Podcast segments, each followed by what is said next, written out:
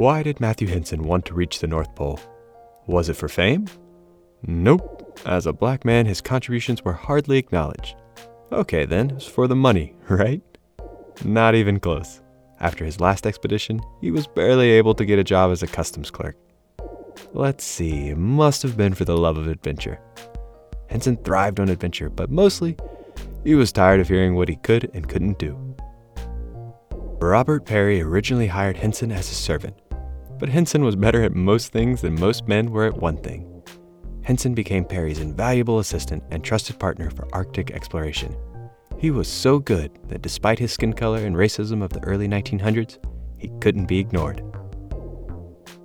Welcome back to the Adventure Almanac stories about adventure and what we learn along the way. Most people perceive time as day turning into night as we spin around this giant merry-go-round we call Earth. Days melt into weeks and weeks evaporate into months. And some of us notice seasons changing as we zoom around the sun at 67,000 miles per hour. It's easy to forget that both time and motion are relative until we change our perspective. It is unsettling to feel the ground move under our feet, and when winter nights stretch a little longer, we get restless. Take both of these things to the extreme, and that's just a normal day in the Arctic. Trying to reach the North Pole is like walking the wrong way on a giant icy conveyor belt. The far north is a frozen ocean with layers of uneven ice that are constantly moving. For hundreds of years, people tried to reach the North Pole, and no one came close. Henson and Peary spent almost a decade living and shivering above the Arctic Circle. At some point, most other people would have given up and tried something else. Not Matthew Henson. Are you ready for an adventure? All right, now, let's go. The crowd cheered and whistles blasted through the humid air. July 6, 1908 was one of the hottest days in years. Henson stood on deck waving and smiling, knowing he was headed towards the coldest place on the planet. The Roosevelt gently pushed away from the pier and floated towards the Atlantic Ocean. Henson had spent almost half his life striving and failing to reach the North Pole. This was his last chance. It was his third and final attempt to reach the unreachable pole. Although blimps, cars, cannons, submarines, and trained polar bears were suggested as better methods for reaching the North Pole, their plan was the same as before. It was the Peary Plan, a relay race organized with meticulous detail and based on years of experience living with the Inuit of Greenland.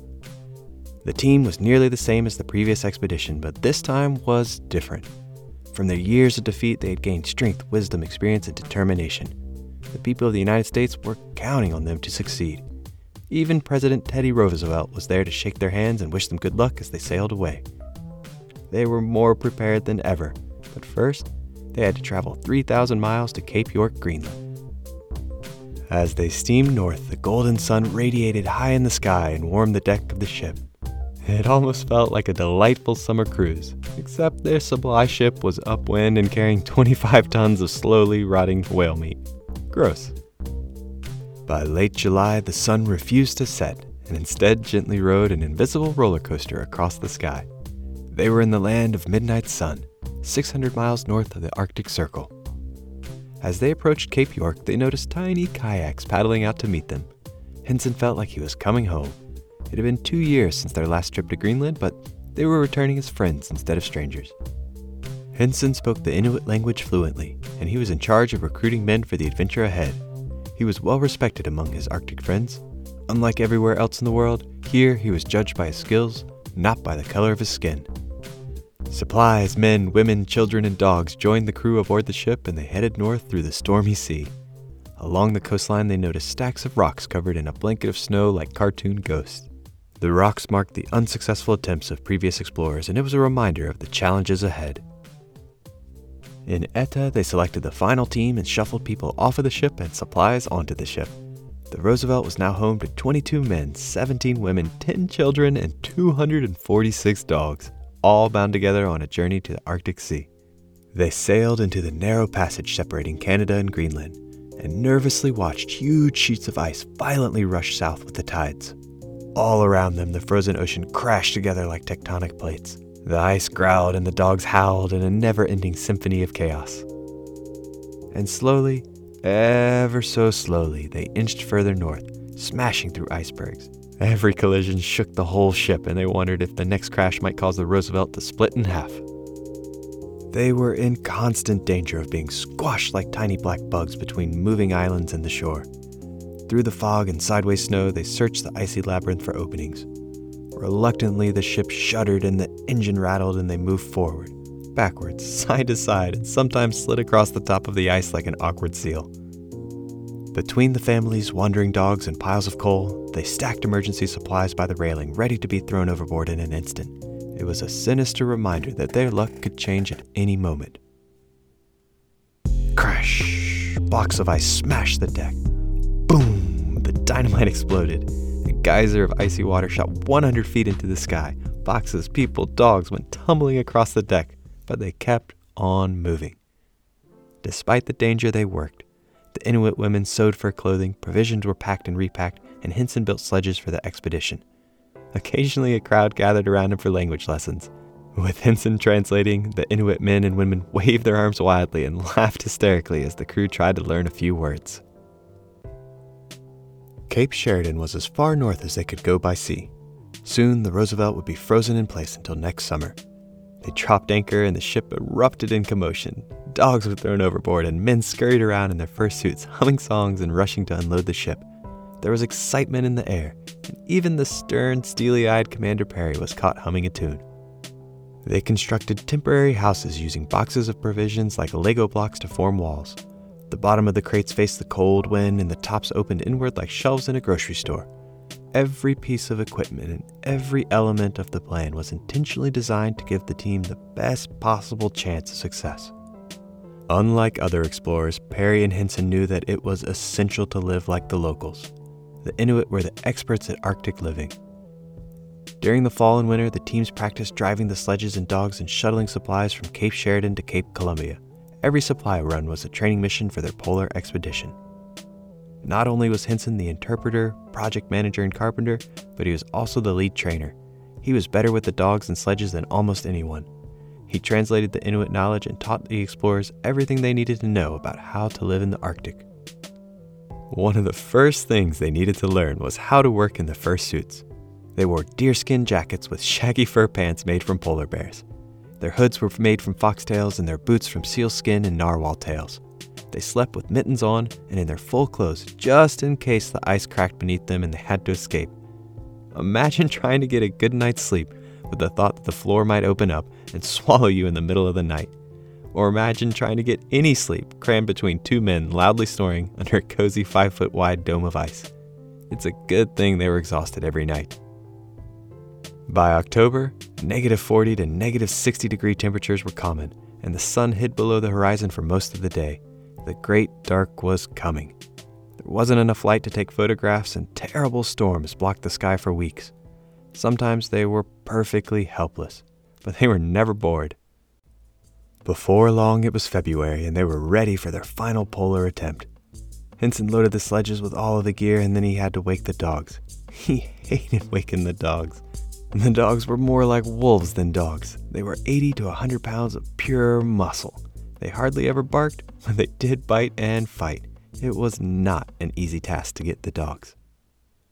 Captain Bartlett and Dr. Goodsell led the way, followed by Borup and Professor MacMillan for support.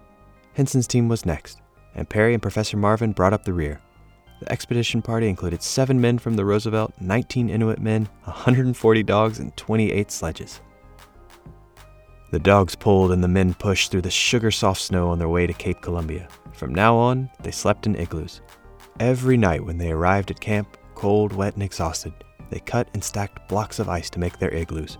Henson and his team could build an igloo in less than an hour, but still, that's the last thing anyone wanted to do at the end of a hard day. In late February, the sun peeked above the horizon for a moment. Twilight was getting longer, and their ghostly shadows seemed to stretch forever. Behind them was endless gray, and ahead of them was the darkness of the great north. It was time for them to leave land and begin the 413 mile mad dash to the North Pole. On March 1, 1909, Peary gave the command, and Henson and the remaining teams were off. Gale force winds hid the trail, and instantly men and dogs disappeared one by one into the snow. It only took an hour before Henson's sledge split in half. In the cold wind, Henson unloaded everything, took off his gloves, drilled new holes, and tried to thread new ropes to patch everything together. His fingers froze immediately.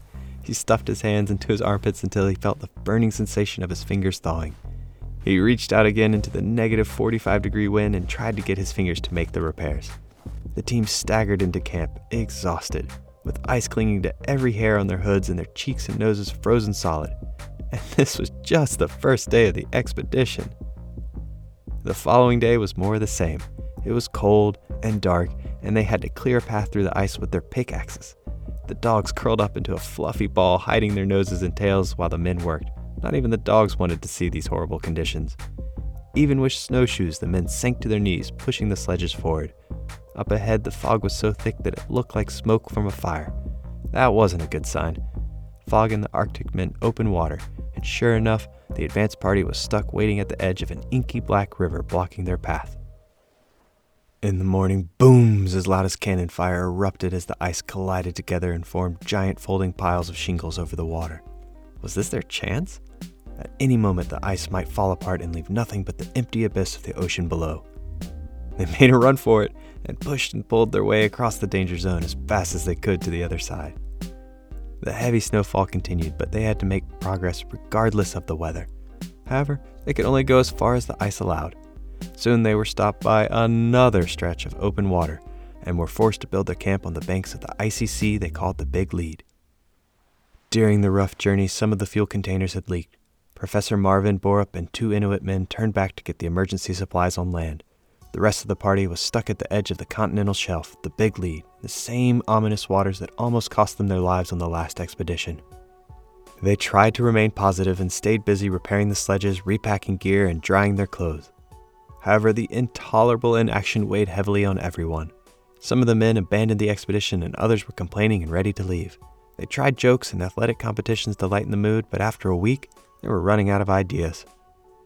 Finally, on March 11th, it looked like enough ice had closed the gap over the big lead.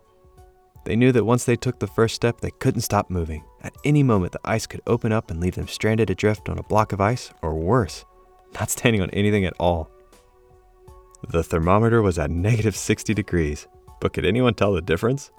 I guess you know it's cold when the brandy freezes. That's when it gets serious. They made it safely across the big lead and waited for Marvin and Borup to catch up. Finally, they saw a faint cloud of mist on the trail, steam rising from the backs of the dogs, running full speed like a flotilla of steamships charging down the frozen river. Professor Marvin and Borup's precious load of fuel had made it across the open water. No one in the group knew how far they would travel towards the pole or when it would be their time to turn back, but everyone knew the plan. At some point, almost everyone would be sent back, and only a small group would make the final push to the North Pole. Dr. Goodsell was the first to head home with two Inuit men and the unnecessary supplies. Henson was assigned to break the trail for the next five sections. He rallied his team and was determined to put up some big miles. Would he be sent home next?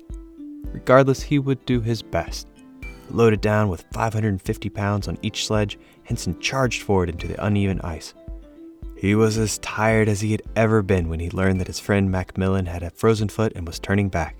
The expedition team was shrinking faster than expected, but they could still make it. The change happened right in front of Henson's eyes. At one moment, the ice was solid, and then with a deafening roar, it shattered apart. The ground was moving all around him, and he knew that one false step or too much pressure would be disaster. He narrowly made it to safety, but with three sledges crumpled in a broken heap, he couldn't go any further. Did this mean that he'd be sent home next? On March 19th, the long days and brilliant yellow sun provided some comfort. Henson needed every minute of light to fix his broken team and get them moving again. Peary ordered Henson to stay up all night selecting the best dogs and rearranging the loads on all the sledges. In the morning, Henson woke up just in time to wave goodbye to Borup as his team returned to the ship. There was no time for rest. Henson and Bartlett blazed the trail ahead. The expedition now moved like a slinky. Someone was always moving, any concept of time evaporated. They traveled until they were exhausted. When Peary and Marvin caught up, Bartlett and Henson left their igloos and started moving again. For the next two days, the conditions were nearly perfect, and they flew across the ice. It was cold, but the snow sparkled in endless sunshine. For once, the wind was quiet and the snow was relatively flat. Their good fortune didn't last. Soon, icebergs the size of houses blocked their way.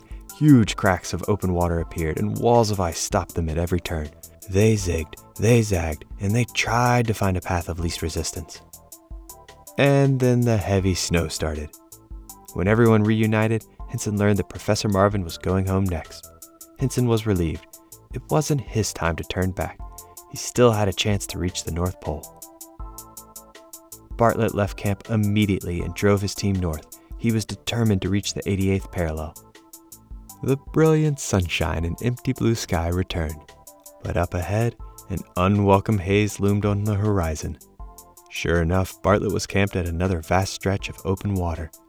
Henson and Peary quietly built fresh igloos about a hundred feet away from Bartlett and went to sleep feeling good.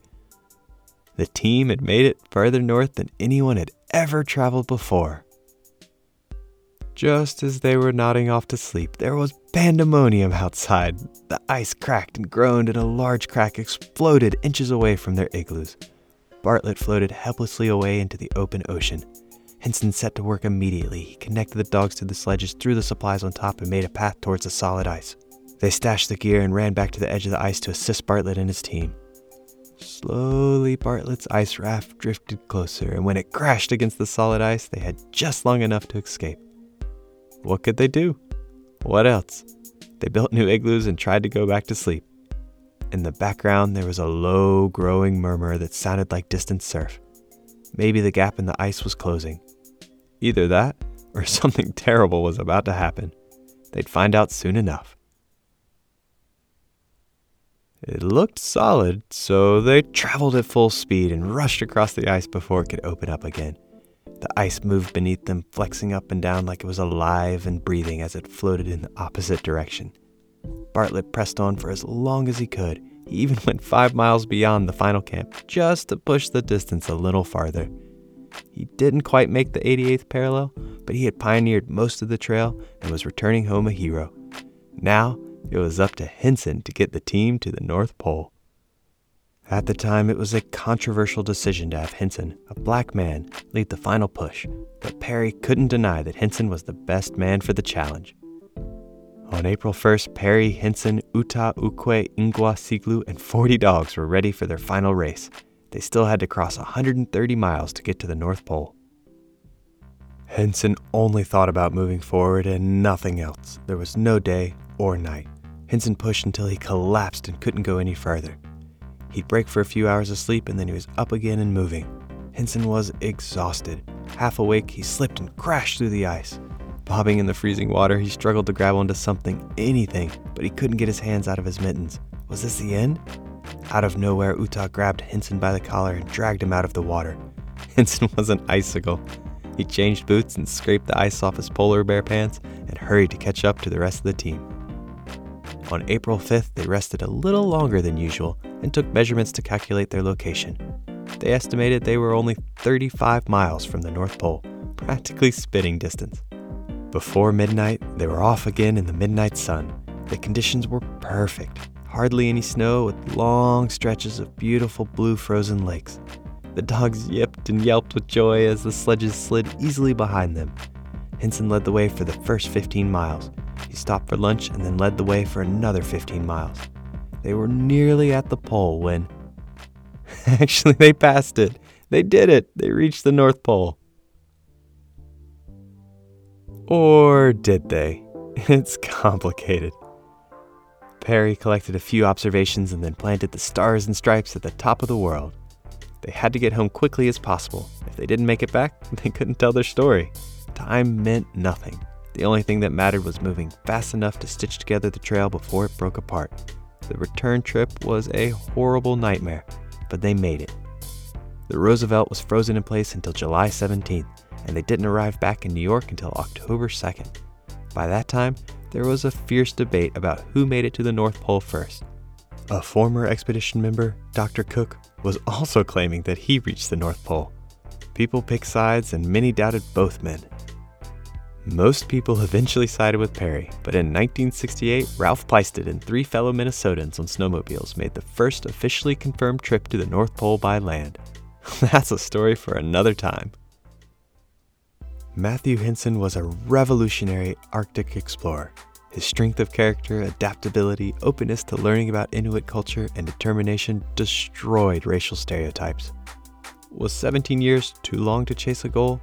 Did he help move the needle for racial equality in America? Movement and time are relative, especially when you're trying to change the world. His adventures were extraordinary, and his successes demanded that people change their perspective.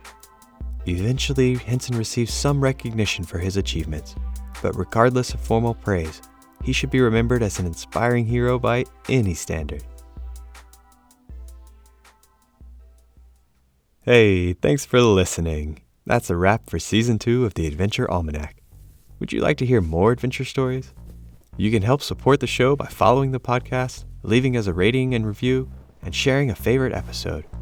Can you help us double the number of positive reviews in Apple Podcasts? In the meantime, if you have an idea for the next season, want to drop us a note, or give us some feedback, you can reach us at podcast at adventurenerds.com. Remember to check out the Adventure Nerds website for a list of references, a map, extra notes, and more. While you're there, sign up for the newsletter and give us a follow on Instagram. Original music for this episode was written and performed by Day I. This story was researched, written, and produced by the team at Adventure Nerds. Until next time, be curious and choose adventure. What adventure would you spend a decade trying to achieve?